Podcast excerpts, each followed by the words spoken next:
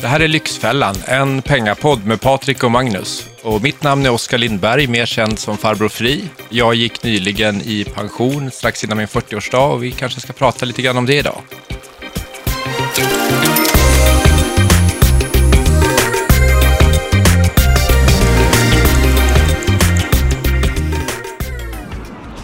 Ja, Ja. precis. Välkommen Oskar. Varmt välkommen till Pengapodden. Tackar. Hur är läget då, farbror Fri? Är du fri? Ja, det är jag. Jag känner mig fri. Ja. Bra. Vi tycker det är jättekul att ha dig här. Vi fick ju kontakt redan i maj, tror jag, i våras, så mejlade du och jag lite grann.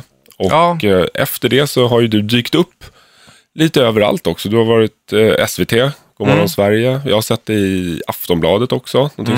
Det finns ju ett intresse definitivt där ute för, för den lite alternativa livsstilen som, som du och din fru har valt. Du kan väl berätta lite bakgrunden till det?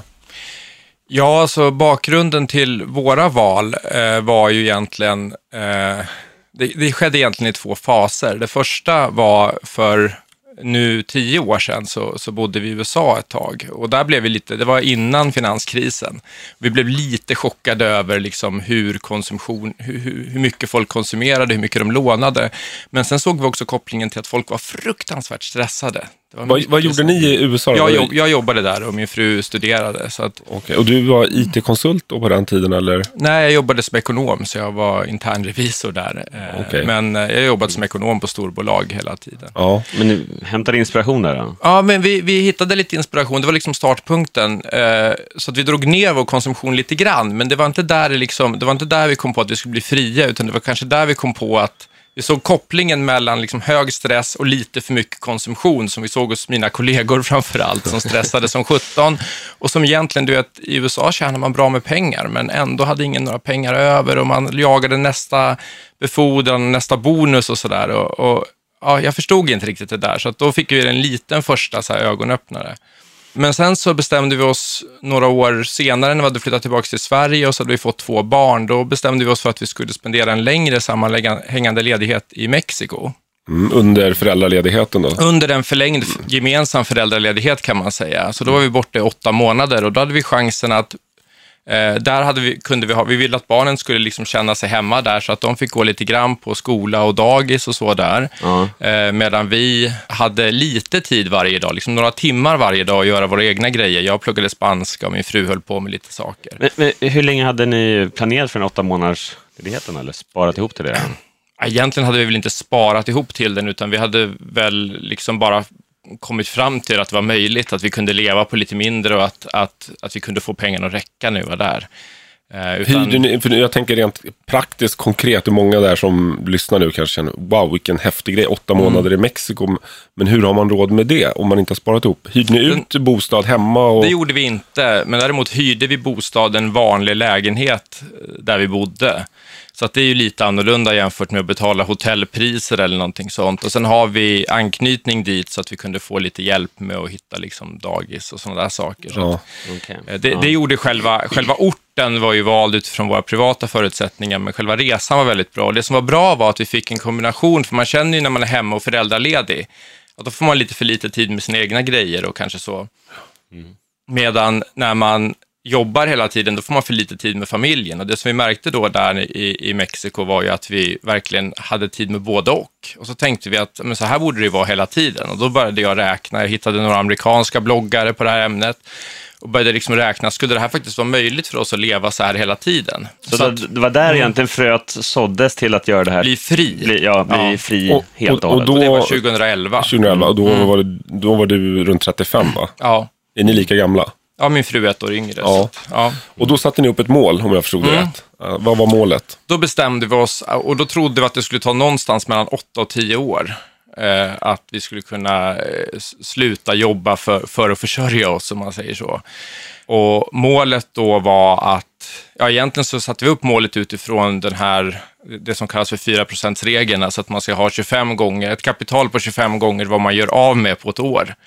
eh, För att kunna leva resten av, av, av livet på det. Men sen därifrån och fram så lyckades vi både spara mer, Men vi lyckades också inse med tiden att vi kunde leva på mindre. Hittar Vilket ju ni... kortade tiden dit. Men jag tänker, det, en fråga som lätt dyker upp för många i det här fallet är väl just att man ska bli ekonomiskt fri, att man, man lever för framtiden. Man drar ner på allt till extremnivå för att eh, ha ett långsiktigt mål sen och sen kunna bli fri. Men hur hittade ni den där balansen med att leva här och nu och eh, förbereda för den här friheten framöver? Alltså jag skulle säga att vad, vad, vad vi har gjort som kanske skiljer sig från en del andra, det är att vi redan från början hade ambitionen att designa ett liv som vi trivs med.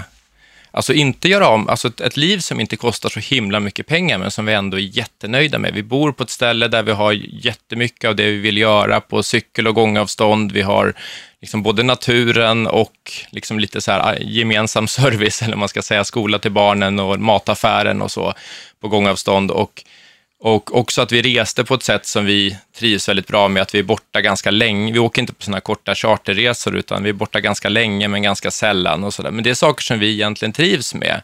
Mm. Så att vi ändrar vårt liv till en nivå som vi sen vill bibehålla resten av livet. Enda skillnaden var att när vi båda jobbade heltid så kunde vi lägga undan en massa pengar för att egentligen betala för de kommande åren sen. Mm, just det.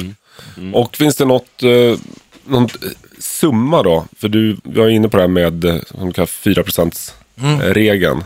Men fanns det något mål, en absoluta tal också? Ja, alltså vi, hade, vi, vi kom fram till, när vi hade liksom hållit på med det här ett tag, så kom vi fram till att om vi inte, om vi inte behöver liksom jobbpendla och ha en massa sådana kostnader, då kan vi leva på ungefär, leva gott som vi trivs med för ungefär 20 000 i månaden. Så det är ungefär motsvarande en vanlig heltidslön. Mm. Mm. Så 20 000 i månaden är 240 000 om året. Om man tar det gånger 25 med 6 miljoner som mm. vi satte upp som mål. Mm. Eh, och sen... nu ligger ni så att säga under den budgeten. Nu gör ni, jag såg på på bloggen eller på hemsidan mm. där att uh, ungefär första halvåret 2017 ligger ni på 15 000.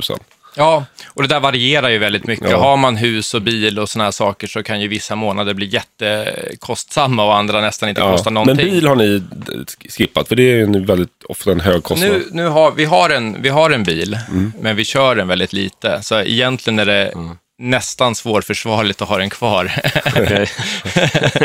Vi får sälja den helt St Största kostnaden är skatten. Typ. Ja, ja, det, det, ingen Lyxfällan-varning på det då, Nej. med den bilen. Nej. Men det jag tänker med den här bloggen också, Farbror Free, för det är, om jag förstår rätt, så är det runt 8000 följare, om jag läste på bloggarna, som det är i dagsläget. Hur, hur föddes den idén att börja blogga om det här, göra en grej ut, utanför familjen så att säga?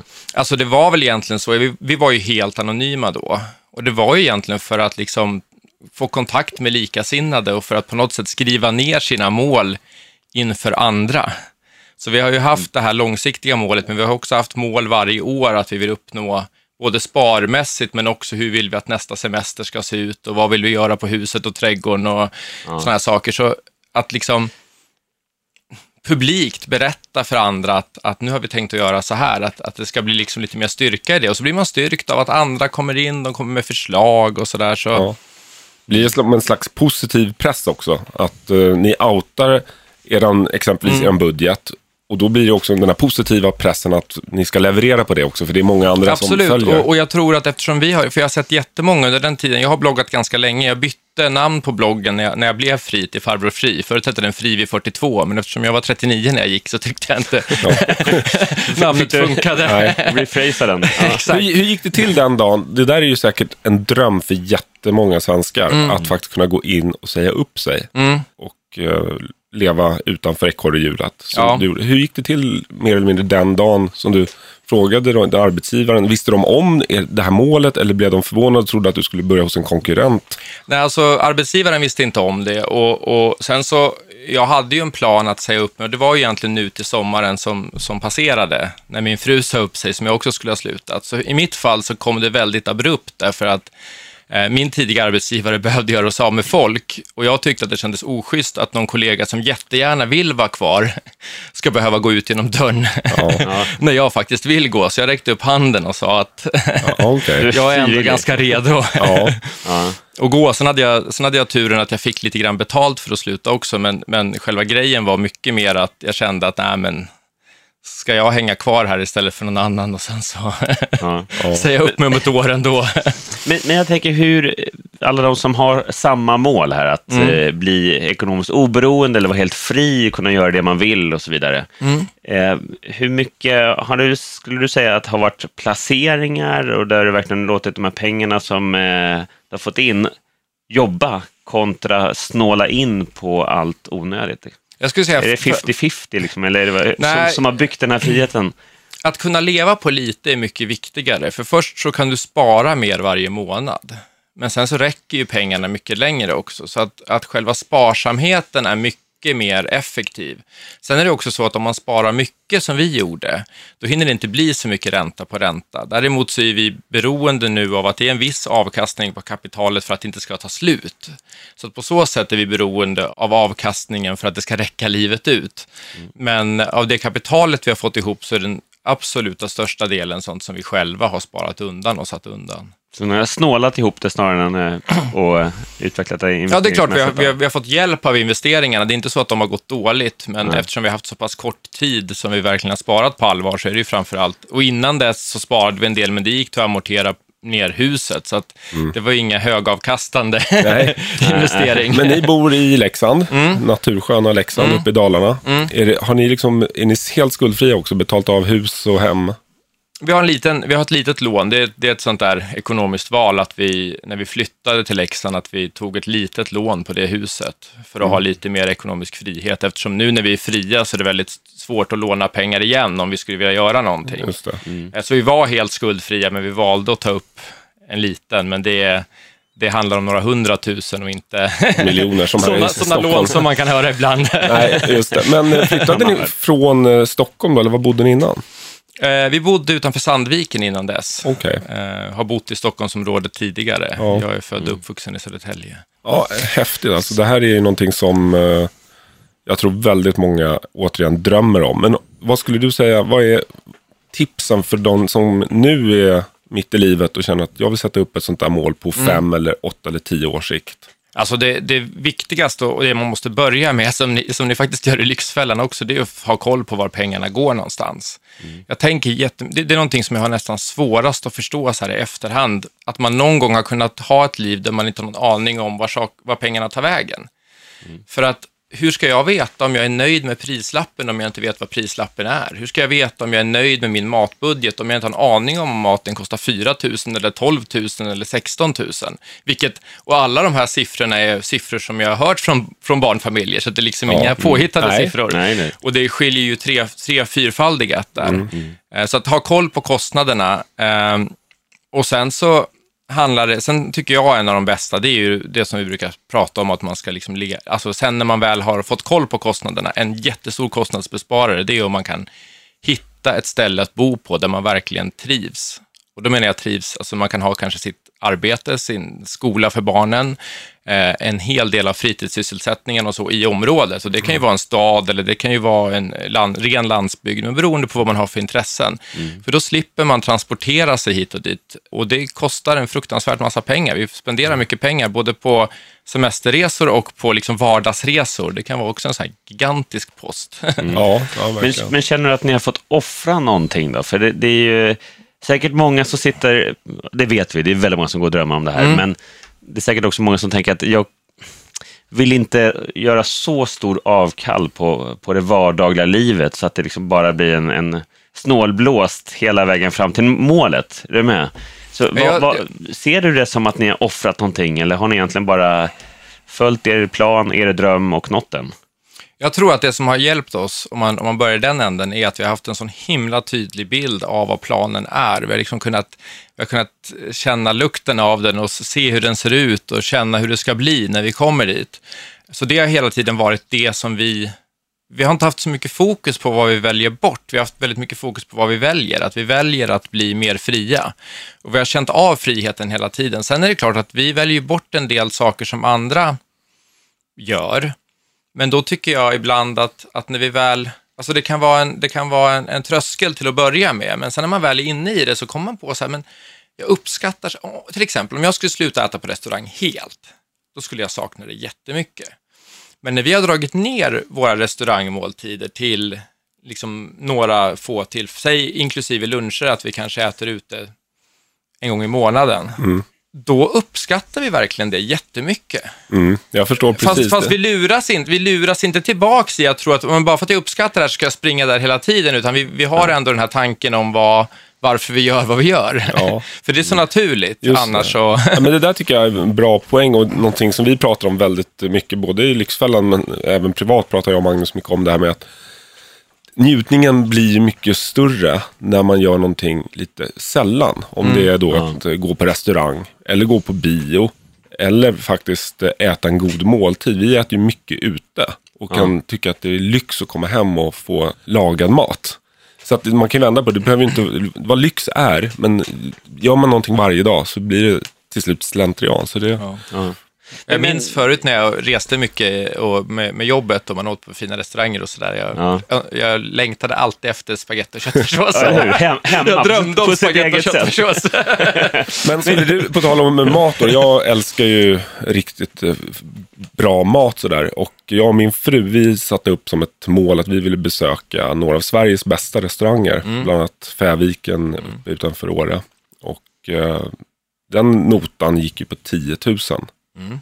Skulle du kunna, skulle du och din fru, om ni då eh, hade mat som ett intresse, är det någonting som ni liksom känner så här, jäklar vad vi lyxar till det ibland, att vi lägger en stor summa på någonting som är ren lyxkonsumtion? Alltså, vår största, vår absolut största lyx, det är att vi har jättegott om tid. Det är det vi har liksom prioriterat, att kunna göra saker med gott om tid. Så vi uppskattar ju det mer än någonting annat. Men sen om vi skulle få en sån, det, det, det finns rätt mycket luft. Jag, jag, räknade ut någon gång att om man räknar ren överlevnad, trots att många tycker att vår budget är väldigt låg, så är ungefär 50 procent av vår budget är liksom rena överlevnadsgrejer. Tak över huvudet, mat för dagen och kläder på kroppen. Liksom. Mm. Och, och 50 procent är annat. Och det, det, är klart att en del av det skulle man inte vilja vara utan, liksom barnens fritidsaktiviteter och sånt. Mm. Men det är sånt som, mm. och våra egna, liksom, vi gör resor när, vi brukar göra en resa på våren och en på hösten när vi respektive födelsedag. Ja, men det, låter bara... ju, det är ju mer än de flesta tror jag. Mm. Två gånger det, men det är liksom kanske en, det kanske är en hotellvistelse i någon närliggande stad och middag och lite sådär. Ja. Det är inget liksom jätte, mm. jättestort, men, men vi uppskattar det jättemycket. Ja, ja och, då, och det, det, då blir det liksom eran lyx kan man säga, ja. när ni slår på stort. Men vad skulle du säga den stora skillnaden mellan en, en, eh, jag tänker i er bekantskapskrets eller i eh, grannskapet och så vidare, stora skillnader? För när man sitter här och lyssnar nu på dig så mm. är det ju ungefär som att ingen större skillnad mot ett normalt Svenssonliv. Jag skulle att nästan det, säga att vi... Dra ner, ni har bil, visst vi försöker dra ner på, köra lite mindre, vi går ut och äter bara ibland, mm. vi åker på resa två gånger per år, visst lite närmare, lite mindre skala mm. kanske. Och när vi väl åker på semester, då åker vi länge och är borta, men däremot då är vi rätt, väldigt sällan. Ja. Så det låter ju bara en annan form av ett Svenssonliv när man hör så här. Vad, vad är den stora skillnaden? För ni måste ju dra in på mycket mer. Om man tittar på budgeten här så är det ju... Men det är ju att vi, det är ju att vi verkligen är, tänker efter hela vägen. Alltså vi springer inte iväg till exempel när vi flyttade in i vårt hus eh, så, där vi bor nu så var ju det allting nödvändigt var ju gjort och det var ju liksom inte fallfärdigt utan så, men det var inte lyxrenoverat och det hade liksom inte det senaste överallt. Och då bestämde vi oss från början, man, man hade liksom kliar i fingrarna man vill göra, men då bestämde vi oss från början till exempel att första året gör vi ingenting. Nej. För då kommer vi liksom springa iväg och göra någonting som vi sen inte är så himla nöjda med, för vi började i fel ände eller någonting sånt. Och sen mm. så börjar vi liksom fundera. Så att en sak är ju att vi, att vi låter saker ta lite tid och springer inte iväg, så vi liksom har en en plan och vi går ibland, vi, vi drar ibland tillbaks vår första första intuition. första, första ja. impuls liksom och tänker så här, ska vi tänka efter ett tag till? Sen, ja, sen gör vi ju massa små saker. Vi köper mycket färre grejer. Vi köper liksom mindre kläder och mindre elektronik och så här, men vi har ju ändå allt. Det är inte så här att det inte finns någon mm. tv hemma hos oss eller att vi inte har, har dator. Har ni Spotify-abonnemang? Ja. Netflix? Netflix. Vi har ja. ett, det är en sån här grej till exempel med streamingabonnemang, vi har ett åt gången. Mm. För så himla mycket tänker inte vi sitta framför tvn, så vi byter. Nej. Men ja. vi har oftast ett. Ja. ja. ja. Men eh, någonting som jag tänker på, det här med tid, som ni har blivit rika på, mm. som du förklarar. Då har ni haft mycket tid över. Men då undrar jag, för det handlar ju mycket om vad man fyller, livskvalitet för mig det är att fylla tiden med det man tycker om att göra. Mm. Och ni får väldigt mycket tid, men om ni känner att ni inte har pengar alltid att fylla det där, för man behöver inte göra det med pengar. Det är skog, skogspromenader och massa andra saker mm. med barnen. Men de är ändå, jag vet inte hur gamla de är. Hur gamla är barnen? Eh, de är nio, sju och fyra. Ja, så då är de på förskola och skola mm. på dagarna. Ja. För många älskar ju, jag älskar ju att jobba exempelvis. Mm. Jag får ut mycket av det, mm. Eh, energi och så vidare. Och många som är, skulle kunna vara då ekonomiska pensionärer, för, mm. som, som ni är, skulle ändå sakna att uh, göra någonting, bidra med någonting. Uh, nu har ju du lite projekt och du sitter här och du mm. pratar mycket om det här. Men det, du ser ju inte det som ett jobb ändå. Nej, jag, jag skiljer ju på det. Jag säger ju att, att alla människor vill ju arbeta och bidra på något sätt. Men det är inte detsamma som att man har ett jobb. Nej, det är en sak om du, nej, just det, du, du lönearbetar, eller vad du nu gör, du måste få in pengar. Det är en ja. försörjning. Mm, och det här innebär ju till exempel, som för oss innebär det ju nu, förut när jag jobbade heltid och sen har man ju kringtid och restid och allting sånt. Mm. Då tog det 60 timmar i veckan ungefär, inklusive allt. Mm. Fast jag egentligen, det är 40 timmar arbetstid, ja. men det var 60, ibland 70, 80 timmar. Mm. Nu så arbetar jag med det som jag själv vill ungefär 30 timmar i veckan. vad, är det? vad är det? Ja. ja, det är, jag, jag skriver och, och, läser och föreläser lite grann och gör mm. sådana saker för att jag tycker att det är kul. Mm. Men jag tackar också nej när jag inte tycker att nej, men det här var ju inget roligt att vara med på. Så, så kan man inte göra. På, på ett jobb har man ju liksom hela, hela kittet. Mm. mm. Liksom. Eh, men sen är det också det att vi har ju gått ifrån att ha tidigare fem veckors semester, som ibland var lite så här villkorad på att beroende på vad som passade med jobbet och någon kunde ringa för det var kris och sådär. Mm. Nu har vi istället fyra månader ledigt om året, för vi är lediga så fort det är lov. Så förutom att vi har gått från 60 timmar till 30 timmar så har vi gått från fem veckor till fyra månader. Mm. Så det är ju inte det att vi har gått till att inte arbeta alls, utan det är det att vi har gått till att arbeta i ett, en pusselbit bland många. Mm, och förut var arbetet liksom den här stora himlakroppen som allt annat fick liksom anpassa sig till och cirkulera runt. Mm. Och för mig är det skillnaden mellan ett jobb mm. och mm. liksom ett arbete. Ja. för arbete kan ju vara stimulerande och det kan ju vara att bära ved och hugga ved och göra allt möjligt som liksom, ja. eller liksom klippa gräs som när man har lite gott om tid och, och dagen är rätt. Det är ja, jättehärligt. Liksom. Ja. och din fru då, hon har inte någon anställning heller? Eller? Nej, hon har ingen anställning Nej. Hon sa upp sig i somras. Så det är därför också som nu vi kanske har syns lite mer för att vi var anonyma så länge som någon av oss hade en vanlig anställning. Ja, för det är inte mm. så lätt att säga till arbetsgivaren att jag kommer snart dra. nej, nej exakt. Men det jag tänker på det här med, eh, för du sa ju själv, när du då räckte upp handen där på jobbet mm. och sa att jag, jag, kan, jag kan gå och så mm. fick jag en klump som pengar. Mm. Det finns ju många där ute när det blir omställningar och så vidare som kanske får en årslön eller någonting och, och mot att de går. Eh, men där är ju väldigt vanligt också att det blir en stress, att det är skillnad om du får en lön utbetalad varje månad och gör av med den, så är det någon slags levnadsomkostnader, mm. eller sparar, vad, vad nu hanter, hur du hanterar din lön. Men skillnaden mot om du får en klumpsumma som du sen betar av varje månad, så att du får en mm. årslön som du betar av. Jag ja. tänker för er del här så har ni ju då sparat ihop till den här nivån på de 6 miljoner, så att mm. man kan leva ja, resten av livet på mm. de här pengarna. Men att det blir någon slags, är du med, en, en mental stress, att du vet att du betar av kapitalet varje dag som går. Mm. Nu, har du tänkt, eller ju... har ni, jobbar ni med avkastningen där så att du vet att så här mycket alltså, teori avkastar pengarna varje år? Så, alltså, vi har ju löst det på några olika sätt för att känna oss trygga. För det första skulle jag säga att, att grunden till att vi känner oss otroligt trygga är att vi vet att vi kan leva så väl på så lite pengar. Mm. Mm. Och skulle det vara så att absolut allt skiter sig, så behöver vi inte dra in några jättesummor för att dra runt liksom, ja, livet. Då, då kan ni så skulle allting gå fullkomligt åt helsike så har vi liksom en, en, en livlina eller vad man ska säga. Men ja. förutom det så har vi gjort så att vi... Vänta, då är livlinan att börja jobba?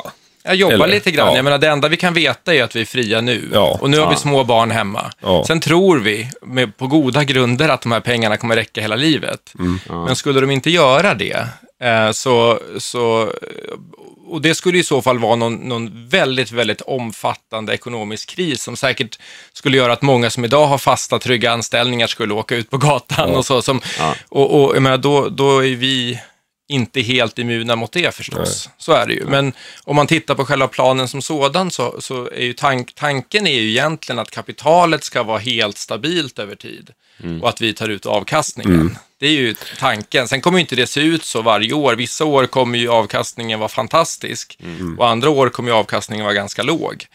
Och då löser vi det också med att ha två årsutgifter kontant egentligen tillgänglig. som, som, en som, en, som en buffert som, som, kan öka och minska lite grann. Vi, vi liksom kontrollerar inte den varje dag, vi Nej. kanske kontrollerar den en gång var sjätte månad och ser hur mycket har kommit in, hur mycket har åkt ut, ja. behöver vi fylla på eller hur, hur ser det ut där? Så att vi liksom har någon slags, ja, det kanske är fel uttryck, men någon form av vår a-kassa. Ja, två, år, två år att leva personlig. på. Ja, just privat a-kassa. Ja. ja. men det är ju, det är den, den motsvarigheten som eh, vi alltid säger att eh, man ska ha när man jobbar. Att man ska ha i alla fall tre eller sex månadslöner i ett buffertsparande. Mm. det är det, man kan säga att det där är er buffert. Ja, precis. Men eh, de här stora pengarna då, hur jobbar ni med eh, placeringar? Ja, nu, eh, först har vi en, en del av det är ju pensionsavsättningar som vi har gjort extra, som är ju inlåsta ett tag. Och de, tills ni är 55 Tills vi är 55. Mm. Och de får vi ju inte de får vi inte placera hur som helst, det är kollektivavtalat, så det är liksom billiga indexfonder och, och liksom billiga placeringsmöjligheter. Ja, mm. inte enkelt och, och, och, de och inte, Ja, och de behöver inte ni egentligen göra så mycket, ligga nu, tänka på just nu då. Nej, det... precis. Vi har kanske inriktat det lite mer mot, mot liksom mer exotiska marknader än vår egen aktieportfölj också, för att då kan man komma åt det där via ja, de fonderna. Och sen, lite spets. Sen har vi en, en portfölj av aktier som är liksom vårt tillgängliga kapital. Och de har vi tänkt att vi har exponerat, vi har, vi har tagit liksom en jätteenkel portfölj, för jag vill inte, jag är lite intresserad av investeringar, men jag vill inte syssla heltid med den där portföljen, Nej. vilket är så himla lätt att snöa in på. Så då har vi valt en portfölj som vi känner oss att vi kan vara väldigt nöjda med över tid. Den finns att se på bloggen också om mm. någon vill se, men det är tre investmentbolag. Mm som är liksom basen och de är väldigt olika från varandra. Mm. Det är Investor Kinnevik och Ratos mm. som är liksom diametralt olika ja, mellan bra, varandra. Bra så det är liksom en enorm spridning. Ja. Mm. Eh, men alla tre bolagen är relativt stora, det är inga, det är inga småskruttar. Mm, eh, mm. Och sen så har vi också lite extra exponering mot tre branscher som vi tror är ganska stabila.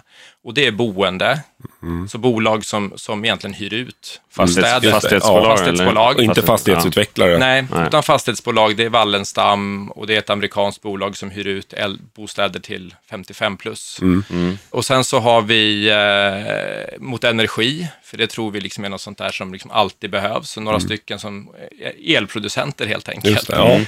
Mm. och sen några livsmedelsbolag, ett norskt, ett svenskt och ett finskt. Tittar ni på direktavkastningen då? Eftersom ni är ändå ganska beroende av utdelningar. Och... Ja, vi, vi har inte maximerat direktavkastningen, men vi vill att alla bolag ska ha en direktavkastning, för det blir ett sätt för oss att ha, så att säga, flera källor, både eventuell värdeuppgång, men också en, en direkt, ett, ett riktigt kassaflöde ja, så att säga. Så att det, blir, det blir en sak som automatiskt fyller på den ja, där kassan som jag det. pratade om. Ja. Men sen så är vi medvetna om att vi någon gång ibland också kanske behöver sälja av någonting. För vissa mm. delar ut ganska lite, därför att de försöker växa sin verksamhet och då kan det hända att man istället säljer av Mm. 10 procent av aktien efter ett par år eller så. Ja, men, men, räknar ni av, precis, jag tänker med avkastningen nu, så att ni har goda år så ni inte behöver sälja av någonting. Jag tänker att du räknar hela tiden på vad, vad som är kvar. Hur många år har vi kvar av det här kapitalet nu med den eh, levnadsomkostnaderna vi har årligen nu? Vad, vad, vad, vi gjorde från början var egentligen att vi räknade med, vi räknade med att, att på aktier att vi skulle ha en avkastning på 5 procent. Ja. Eh,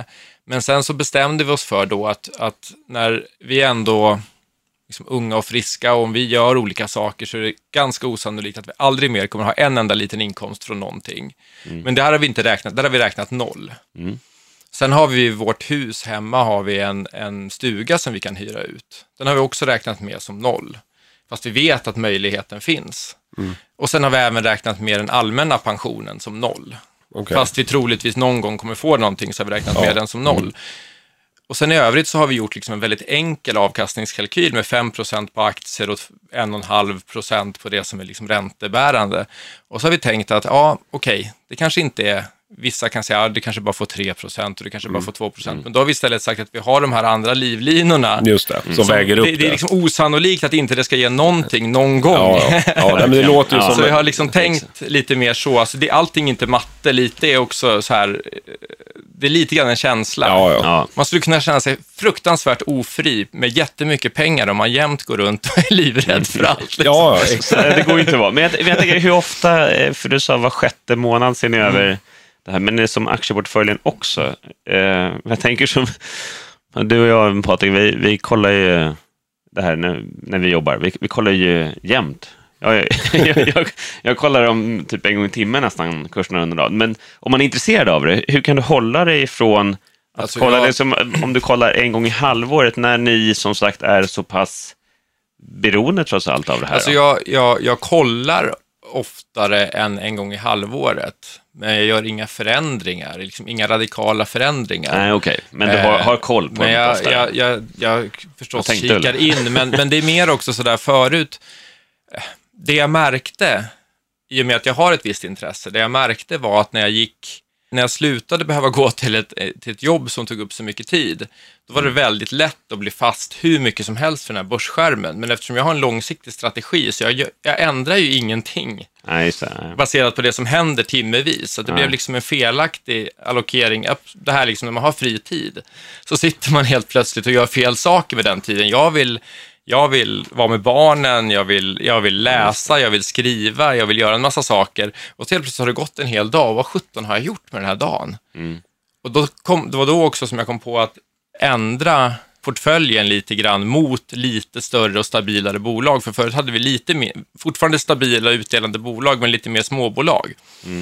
Men då när jag inte hade någon, någon, någon, någon tvingande anställning att gå till så hade det en risk att bara suga Ja. upp mig fullständigt och så visste jag, ja, min tid gick till fel grejer. ja, just det. Ja, då blev det en annan typ av eh, Så det är därför också jag brukar säga att man får gärna gå in och liksom titta på vår portfölj, men, men den är ju designad som den är därför att den passar oss. Vår situation, Ja. med stabila bolag som ska försörja oss de närmaste 15-20 åren, Ja. fram till vi får tillgång till pensionen.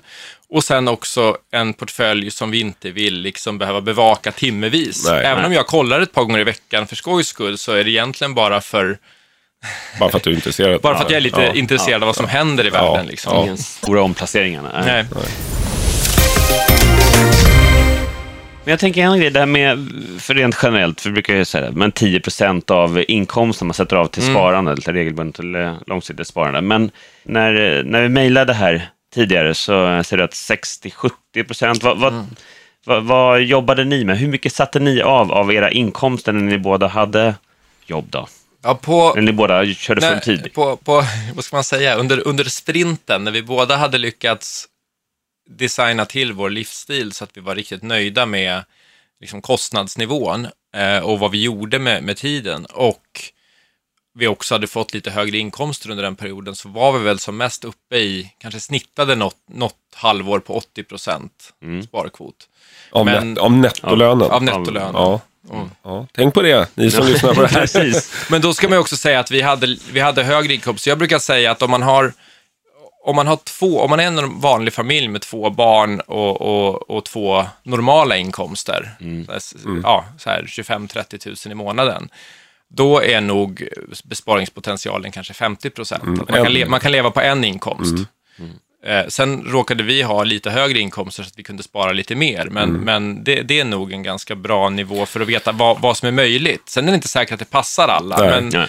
Det, det är en bra liksom, motivation Ja, att veta det, att det, det, går. låter, det låter ju rätt så realistiskt. eh, Och det är realistiskt, det vet ju vi också. Men samtidigt så tror jag de flesta tänker, eller rättare sagt agerar på det här sättet att de båda har jobb och man har två normala löner. Och du säger, och vilket jag håller med om, att man skulle kunna leva på den ena lönen och spara den andra. Och så tror jag många tänker då, eh, som lyssnar, att ah, vänta, vår bil kostar så mycket och så har vi boendet där och så har vi lite fasta räkningar och det här. Ja, men det kan vi faktiskt.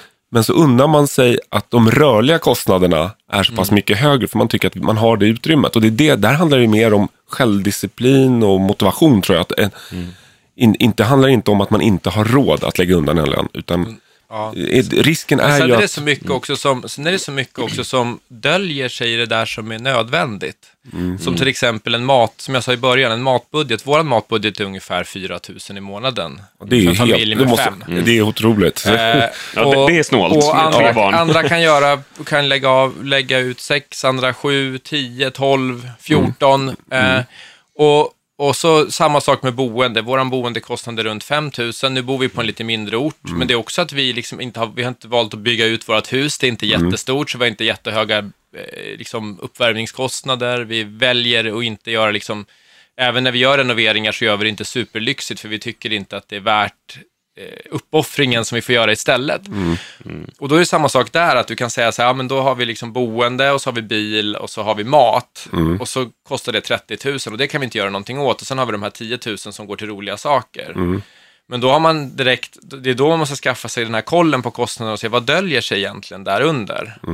Och då är återigen en sån, här, en sån här tumregel som jag har, det är att det är absolut möjligt för en vuxen person att äta för tusen kronor i månaden. Om man äter efter säsong och anpassar sig lite grann till vad som är eh, billigt och bra i butiken just den. Och det är inte dålig mat, man kanske bakar lite själv och man gör lite sådana saker. Ja, De lagar mer från- göra det också. laga lite mer från grunden och, och så. Ja. Men det kan ju också vara, även om man har ett arbete, så kan det ju vara att man gör liksom 10 liter köttfärssås när man gör den. Ja, ja, ja. Ja, nej, men jag, jag, och sådär. jag bara ser här, era, ja, på bloggen här, så, för ni har ju 4 000 kronor i matbudget per Ja. månad, men första halvåret, nu, januari till juni 2017, så eh, landar den på 3 200 kronor. Ja. Så utfallet var till och med 800 lägre i månaden än 4 000. Ja, Eh, och övrigt så är också där i genomsnittet 0 kronor på övrigt. ja.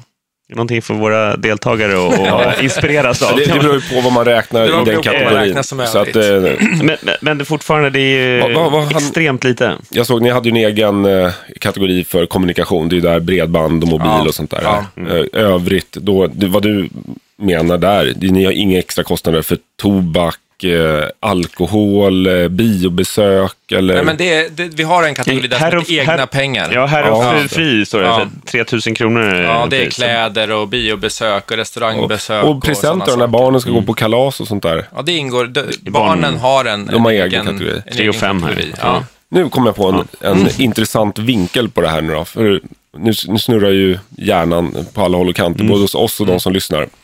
Att man sätter sig in i det här och tänker, det här vill jag också göra, eller det här skulle jag vilja veta mer om. Men då, för nu har vi kommit fram till eh, någon slags eh, del i samtalet där vi har konstaterat att ni har ju lyckats på väldigt kort tid att bli herr och fru, eh, farbror fri kan man säga. Och, men att det kräver också väldigt mycket självdisciplin. Kanske inte uppoffringar, för det tycker inte ni att ni gör på det sättet. Men ni har designat livet efter den summan som ni egentligen har byggt upp. Mm. Men finns det inte en känsla eller en tanke eller har funnits? Jag skulle själv känna, fasiken, om jag hade jobbat fem, åtta eller tio år till, gått då mer eller mindre pension vid 48 istället, eller 49, och kanske haft den dubbla månadsbudgeten och kunnat lyxa, alltså leva nästan på samma nivå som tidigare. Och haft mer pengar att röra sig med, men har jobbat lite längre. För det är ju det här, tid är ju pengar och det, när man tittar på avkastning så är det ju... Men det är ju det, det är ju just det att, att, att och det, eh, jag tror att om man verkligen tänker efter så är frihet och disponera sin egen tid den största lyxen man kan ha. Men själva den exakta nivån kommer ju förstås variera från person till person. Det beror lite grann, lite grann också på vad man har för hobbys och sådär. En del, en del hobbys som man då kanske kommer ut, liksom, utöva mer när Ja. man har mer fritid. Kommer, ju- alltså, så jag, min, tanke är, min tanke är nog att man, börjar lite fel, som du sa också, att ni har vi har designat efter det beloppet vi hade. Nej, vi har designat ett liv som vi vill ha och sen har vi sparat ihop beloppet Ja. som vi behöver. Ja, Om jag ska vara ärlig så sa jag så med flit för att se om du skulle, om du skulle eh, upp, upptäcka på det. Ja, hugga Ja. på det. För att, för att det är ju så att, att om vi skulle tycka varje dag, vecka, månad att vi levde liksom asketiskt och gå runt och önska oss en massa saker, då skulle det aldrig hålla. Nej. Det tror inte jag på. Jag har sett så himla många under den tiden sedan jag började skriva min blogg för tre, fyra år sedan nu, så har jag sett så himla många som har, som har gått ut stenhårt och börjat skriva någon blogg eller någonting och de har satt upp mål och de ska både jobba heltid och driva firma vid sidan om och så ska de spara 98 procent av lönen och, och, och, liksom så här. och sen så går det sex månader och antingen så slutar bloggen skriva helt eller också är det någon som går in i väggen ja. mm. eller också så är det någon som helt enkelt bara säger att jag skiter i det här. Ja, det gäller att hitta en rimlig balans. Bra alltså. balans jag, jag tar ut pengarna och köper en sportbil och så skiter vi i det. Exakt, men det är lite som de som sätter upp för hårda träningsmål. Om man ska ja. gå ner si så mycket eller man ska ta så här mycket bänkpress inom sex månader. De jag, brukar också vara ganska Klassiska ny, nyårslöftena ja. som, som bryts sen. Men, jag har kallat det på vår, på vår på bloggen någon gång har jag kallat vår resa här, så jag kallar det för en promenadseger. ja, just det. liksom vi har verkligen gått till så här, vi har inte, vi har inte gjort några så här extrema saker, utan vi har bara sakta men säkert, vi har trimmat lite grann på kostnadssidan, sånt som vi har märkt med tiden att det här uppskattar inte vi tillräckligt mycket. Och så har vi lagt undan pengar och så sakta men säkert har vi liksom mm. hittat det sättet gått i mål, hittat ja. det sättet men, som funkar för oss. Har ni varit överens hela tiden, du och, och din fru då? Mm. Fru Fri? Mm. Eh, för jag tänker det skulle ju kunna vara så också i perioder att det kanske, men vänta, det här är för hård nivå eller för, jag vill faktiskt resa hit eller nu, nu fyller jag jämnt, ska vi inte ta lite av de här pengarna. Eller nu vill jag ha en brakmiddag som kostar 3200 som ni har ja, senaste månaden. Ja. ja, precis. Jag menar att, att har det, har ni, det låter ju här mellan raderna som att ni har varit fullständigt överens om allt hela vägen. Alltså det som vi har gjort, det är ju att vi har ju, alltså jag tror att man måste helt enkelt sätta sig ner och prata om vad man vill åstadkomma och mm. varför. Så att man har ett gemensamt mål.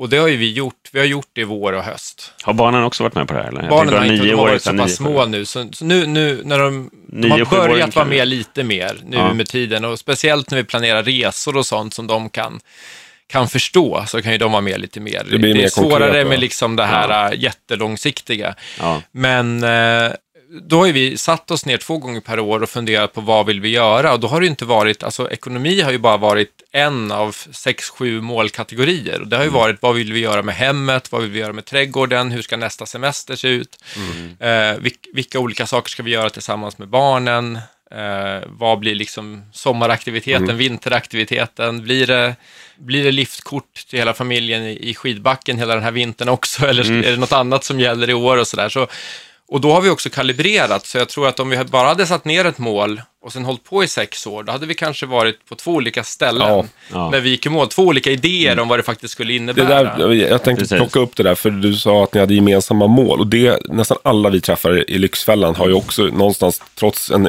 skitdålig ekonomi och kanske mycket tjafs om pengar, så kommer det nästan alltid fram till att de, och det tror jag är gemene man också, de flesta har samma mål. Mm. Och, och, men målen är ganska luddiga för de flesta. Det är ofta inte tidsbestämt och det handlar ofta om att jag vill bo i ett hus och vi vill, ha, vi vill inte ha så mycket skulder ungefär. Den, men, men någon slags dröm då? Ja, som då blir det mer, satt liksom exakt. På, man bryter inte ner det och uh, man pratar inte om hur vi ska nå målet, vägen dit. Det är den vi måste ha varit helt överens om då. Uh, allt ifrån vad man prioriterar för resor eller vad man ska göra på huset. Man måste mm. vara överens om de där små och halvstora sakerna som är eh, stigen till målet. För det är lätt att bara säga att man har ett gemensamt mål. Ja. Mm. Sen måste man vara överens om de här grejerna som betyder någonting för att komma till målet. Hur ska, vi, hur ska vår vardag se ut för att vi ska nå ja, det målet? och det är där jag tror Precis. det är knepiga för de flesta. Ja. Men så är det också att, att det är några stycken som har hört av sig via bloggen och ställt frågor om det. Liksom, hur ska jag få med min fru, min man och sådär. Mm.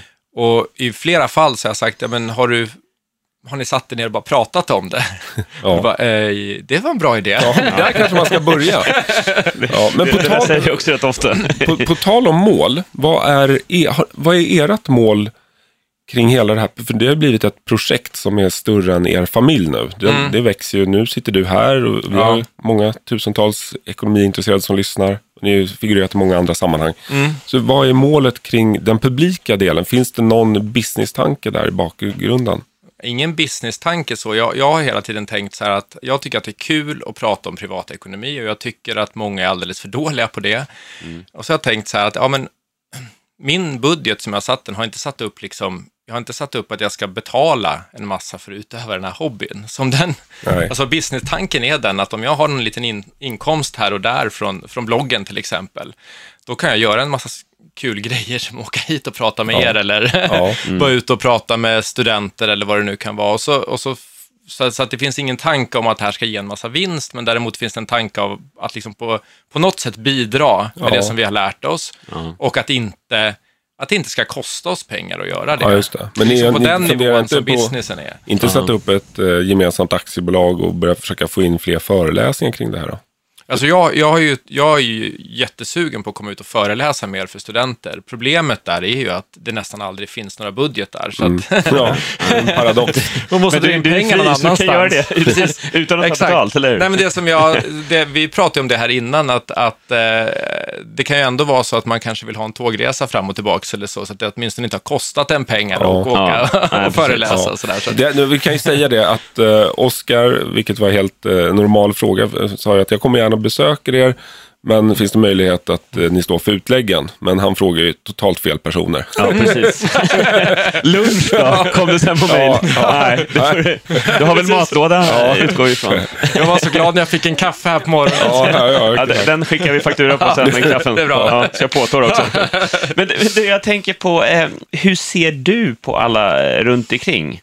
För jag, jag tänker, det här är väldigt intressant just i ett referensrampaket. För som vi var inne på tidigare här, så många ser att ja, i bästa fall så har de uppgraderat sitt sparande när de får höjd lön eller bättre hushålls och familjeinkomster. Många ligger kvar på det de eh, hade för kanske 10-15 år sedan och så har de ökat sin lön lite varje år, eller flera steg i alla fall, mm. men fortfarande ligger kvar på samma autogirosparande. Mm. Men eh, jag tänker, just därför tycker jag det är så intressant med referensen om att du kan spara otroligt mycket mer om du bara väljer att göra det för ett annat högre mål, ett högre syfte. Men hur, ser, hur ser du på alla där ute som springer runt och lever upp 100 eller 120 procent av sin lön. Lånar ihop ja, de, till de som sånt. lever upp 120 procent, då blir jag ju väldigt orolig. Det är de vi träffar. För då tänker jag att de mår jäkligt dåligt. Eh, ja. Men de som lever upp 90 8 procent, som jag brukar kalla för Lyxfällan light. Mm. de, eh, det är en stor del av befolkningen. Precis, där, och där, där, tänker jag mer så här, jag brukar ibland, jag vet inte om någon kommer ihåg den längre, men ibland brukar jag känna mig lite grann som den här i, i, i långfilmen Matrix. Mm. Alltså jag tror inte att han, när han upptäckte hur systemet såg ut, liksom, jag tror inte han tyckte att alla som var inne i systemet var dumma i huvudet, utan han bara tänkte att de har inte fattat, alltså de har inte fått rätt information än. Så det där du ser som och ett mission? Så, alltså och... nu, nu, är det lite hårdrare förstås, för så extremt är det inte, men Nej. lite grann så tänker jag att många har liksom aldrig tänkt tanken. Vi har aldrig tänkt tanken att det finns något annat än heltidsjobb. Nej. Jag tänker också att det skulle kunna frigöra så otroligt mycket. Många tror att det handlar liksom om att bara sluta jobba, jag hatar jobbet, jag ska därifrån. Mm. Liksom. Det tror jag är en mm. skitdålig drivkraft. Mm. Jag tror att det är så att det finns otroligt mycket kreativitet där ute. Mm. mm. Och om man skulle börja nerifrån och upp och tänka hur mycket pengar behöver jag för att leva? Mm. Komma fram till att det är mycket mindre än vad jag drar in idag. Då öppnas ju en värld av möjligheter. Det kanske finns tio andra saker som du skulle kunna syssla med. Mm. Även om du inte vill bli fri som oss så kan du bli, liksom, starta ett företag eller syssla med något helt annat. Eh, och det är jag sådär, jag, jag vill liksom berätta för folk just av den anledningen att jag tror att det skulle frigöra kreativitet i samhället. Mm. Ja. Om det då är, jag menar kreativitet kan ju vara musik och, och, ja. och liksom konst, men det kan ju också vara något spännande litet företag eller något bageri ja. eller café eller liksom så små saker också. Som, som... Många företag har ju faktiskt startat utifrån just det här att man vill hoppa av ekorrhjulet och göra sin grej. Man, man har en dröm om att uh, ta sin talang eller vad det kan vara eller sin idé. Och få, då, då, många företag har ju vittnat om och om igen hur hårt det var första åren. Man fick gå ner på en väldigt låg mm. levnadsomkostnad och offra massa saker för att få det här projektet att lyfta. Och då tror jag det finns många där ute som kanske inte är de mest modiga, men som ändå har en himla massa kreativitet. Mm. Som om man liksom förstod mm. vad som var möjligt så skulle en del av den här kreativiteten frigöras. Mm. Och även sån här tid bara. Man ser alla de här underbara personerna som älskar att träna barn i fotboll och mm. baseball som vi har uppe i Leksand och så. Alla de som älskar det. Tänk om de skulle ha tio timmar till i veckan, vad de skulle bidra till de här ungdomarna. Och då säger en del så här, ja men om alla skulle sluta så skulle det, men frågan är om bidraget skulle bli så mycket mindre. Ja, jag, jag tänker, det är väl viktigt också just att man inte bara tänker på vad man ska dra in på eller välja bort, utan att man faktiskt mentalt ställer in sig på att det här vill vi göra. Så att, för jag tänker det är lätt annars att man bara, ska man snåla in på allting, det här mm. får vi inte göra, det här får ni inte göra, vi kan inte åka på de här resorna, då blir det ju rätt trist eh, inställning till det livet man ska leva. Då behöver man undra varför man ska göra det. För det är skillnad med att vi, välj, ja, vi väljer det här. Vi väljer att ha mer tid med barnen. Vi väljer att kunna göra mer av det vi vill. Vi väljer att faktiskt leva ett lite annorlunda liv. Inte det som de flesta andra lever, men ett liv som vi vill leva. Istället för att säga vad vi väljer bort. Precis, och det är det som är så svårt för, för faktiskt att vi nästan fått tänka till ibland för att nu när vi har blivit lite mer publika så har vi fått frågan jätteofta, det är nästan det andra frågan kanske, efter vad har ni gjort, ja, ja. är vad har ni valt bort? Ja. Och det är ganska otydligt för oss nu, för att det har varit, för det första har det varit en process, men sen är det så mycket tydligare vad vi har valt. Och det mm. vi har valt är ju faktiskt att vi har insett att våra hobbys, de kostar inte jättemycket pengar. Mm. Och jag tror egentligen att det är sant för många, för många gillar liksom att vara ute på sjön. Och då har man oftast en båt, men att vara ute i båten mer mm. Mm. kostar inte så mycket extra, förutsatt att man inte har den här stora motorbåten som... Slukar massa bensin. Ja, Eller men... vad, vad det nu är. Liksom, ja, sen, men sen finns det ju de som tjänar otroligt, otroligt mycket pengar och bland annat en del av de grundare och chefer på investmentbolagen som ni har investerat mm. i, som väljer att fortsätta jobba som, eh, mm. som måste då ha, de är ju så ekonomiskt fria man kan bli, om man ser det så. Ja. Med hundratals miljoner på banken eller miljarder. Och då och så, hoppas man att de har den mentala styrkan eller mognaden, att de verkligen känner att det här är, det här är fritt valt. Mm. mm. Att det, det, kan ju även vara liksom tvång från familjen. Och ja, du tänker så? Att, ja. Eh, du, ja. Alltså, det är inte helt säkert att alla bara tycker att det där, och jag, jag har också, nu kan jag inte citera exakt vilken, var, liksom, vilken studie det är, men jag har sett studier på på rika personer, att de är riktigt rika personer, att de ibland är väldigt stressade för att de helt plötsligt känner att men jag är ansvarig inte för, bara för att försörja mig, utan jag ska försörja alla kommande generationer. Jag får fan inte tappa bort de här pengarna nu, för att det blir liksom på en helt annan skala när det är miljarder. Mm. Så här, det, är inte, ja. det är inte bara min hushållsbudget, utan det här ska räcka till Känner, känner, vår familj. Känner ingen press. Känner du sån stress, eller känner ni sån stress? Vi var inne på det lite tidigare här, just att att du måste se till, nu när du inte har, ni faktiskt inte har några jobb, varken du eller din fru, att eh, ni måste se till att vara lika disciplinerade som ni har lyckats vara de här närmaste åren innan. Alltså det, som, det som är är ju att man måste ju ha en viss disciplin kring hur man använder sin tid. Inte för att någon annan säger att, att det är så, utan Nej. för att helt enkelt därför att jag har märkt att om, om en hel dag har gått och jag har ingen aning om riktigt vad jag har använt den till, då känner inte jag mig så vidare nöjd liksom, med den dagen. Så att man är ju helt ansvarig, man har ingen chef att skylla på, utan man får skylla sig själv. Ja. Ja. Eh, och hela strukturen måste man sätta själv. Så att eh, på så sätt så är det ju så. Sen har jag inga som helst svårigheter med att se att vi liksom ska, ska hålla någon budget eller så, för att det ingår i hela vår livsstil och mm. vi skulle nog kunna hitta ytterligare besparingar om det var så. Om vi, verkligen, vi, vi har liksom definierat en bekväm ja. livsstil för oss själva där vi inte känner någon större begränsning. Nej, det känns ju som att ni, och skulle det vara någonting som händer, så skulle ni kunna dra ner på vissa saker med, och fortfarande eh, hyra ut det här gästhuset och ja. så vidare. Så mm. det, det, det, känns finns... som att ni har marginaler i... Precis, och vi har också, jag menar, vi, vi det är också lite grann en flexibilitet i tanken som jag tycker att man har fått av det här projektet när vi liksom tänker, förut kanske tänkte att mitt, mitt, mitt hem är min borg och där ska ingen annan komma in. Mm. Och nu helt plötsligt så ser vi så här, ja men nu när vi är fria, då skulle vi ju faktiskt kunna någon gång under de närmaste åren kanske bo utomlands i ett år helt på egna villkor, mm. ta med barnen och allting. Och, och, då är det liksom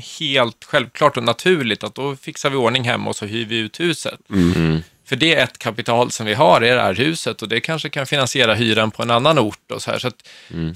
förut, det har också liksom, på, på det sättet också så frigör, när man begränsar resurserna så frigör det annan kreativitet kring, kring tankesätten också. Jag tänker innan vi ska börja sammanfatta med lite mm. tips och sådär också, men den stora frågan kan man ju också fundera på, är, är, du, eller, är du och familjen lyckligare nu än vad ni var tidigare när ni båda jobbade och hade mer pengar att röra er med? För dagen. Det skulle jag absolut säga. Och den stora grejen är, en del säger så här, men vad gör ni med all extra tid? Jag skulle säga framför allt är det att varje enskild sak kan få ta lite mer tid.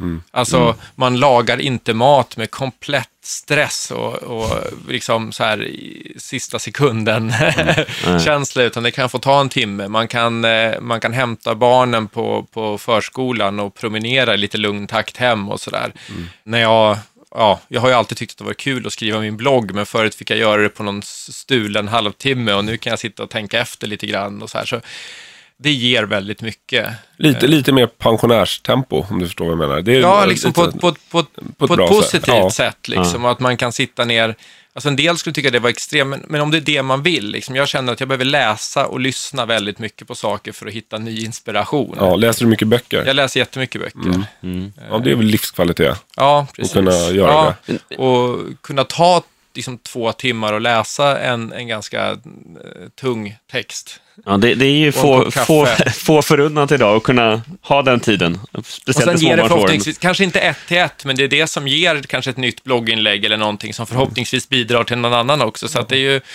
det, ja. det, känns som att där kan man bidra med någonting, men man kan göra det på sitt helt egna sätt utan liksom någon som står och piskar på en. Titta Men jag tänkte apropå pensionärstillvaro, för det är ju kan inte känna så ibland att oj, jag ska inte, jag ska inte tillbaka och jobba om nu allting går som ni har planerat. Att, mm. eh, jag kommer fortsätta leva den här pensionärstillvaron. Att, eh, arbetslivet är redan slut. Det är ju en rätt stor del av livet för många människor med jobbet. Jobb eller någon form av karriär. Men det är också ett umgänge, du har kollegor och det är, en annan, det är ett annat forum där också. Jag tror ju att man måste, man måste bygga upp ett nytt sammanhang. Nu har jag den turen att jag har ett sammanhang med, med bland annat andra personer som liksom har liknande intressen. Vad, vad, mm. sätter ni upp för nya mål nu då? Vad vill ni eh, om fem, tio år? För jag kan eh, tänka mig att, att man måste, jag är väldigt mycket så att det drivs av nya mål hela tiden, mm. i stort och smått. Alltså i, i, i, det, i det korta perspektivet så handlar det ju väldigt mycket om att, att utnyttja friheten till det som vi tycker är kul. Så att jag har planer på att skriva en bok till exempel och min fru vill utveckla sin verksamhet. Hon, hon gillar att hålla på med inredning men hon vill göra det på, med återvunna material och sånt. Så det är extremt tidskrävande, inte mm. så vidare mm. lönsamt. men någonting som man kan göra när man, när man äger sin egen tid. Ja. Så det är ju saker som är liksom så här dagligt. Mm. Eh, och sen så har vi även pla planer på nu över jul och nyår så ska vi resa till, till Mexiko igen två mm. månader. Mm. Eh, och sen så har vi liksom en sån där plan inom fyra, fem år att, att spendera ett år, antagligen typ i Spanien eller någonting sånt, ja. för att ge barnen det. Och så att de får gå i skolan där? Ja, gå i skolan ett helt ja, år. Häftigt. Mm. Jag tänker bara sammanfatta bara kort innan vi avslutar. Några konkreta tips, dina tre bästa tips för de som sitter där ute nu och funderar på att jag skulle vilja göra något i den här stilen. Även om de kanske inte går riktigt lika långt som, som ni har gjort. Men vad, vad är dina tre största tips eller lärdomar från er resa? Ja. Om, om man är i den situationen som vi är, att man är en familj, då skulle jag säga nummer ett, skaffa koll på kostnaderna. Alltså var går pengarna? Eh, du kan aldrig veta om du är nöjd med vad du betalar för någonting om du inte har en aning om vad prislappen är. Det är nummer ett för allting. Sen när du har gjort det, så säger jag att den, den största besparingen, ofta så gömmer sig massor med lyx i de här eh, det som anses vara nödvändigt. Boendet kostar mer än vad det behöver många gånger. Du har för stora utgifter för transporter för att du inte, som jag sa tidigare, lever lokalt, utan mm. du, du åker hit och dit för att, ja, till olika aktiviteter, försöka hitta ett ställe där du kan bo och faktiskt leva och vara väldigt mycket, så sparar du på det. Och sen det sista då, om man är ett par, det är ju att, att jobba tillsammans, att sätta upp de här målen tillsammans och jobba ihop. För att då, man stärker varandra och man får tillbaka varandra på banan och när den ena har en dålig dag har den andra en bra dag och det är otroligt starkt. Mm. Otroligt, otroligt starkt. Med de orden så rundar vi av och tackar så jättemycket för att du kom hit. Ja, stort ja. tack för idag. Lycka till.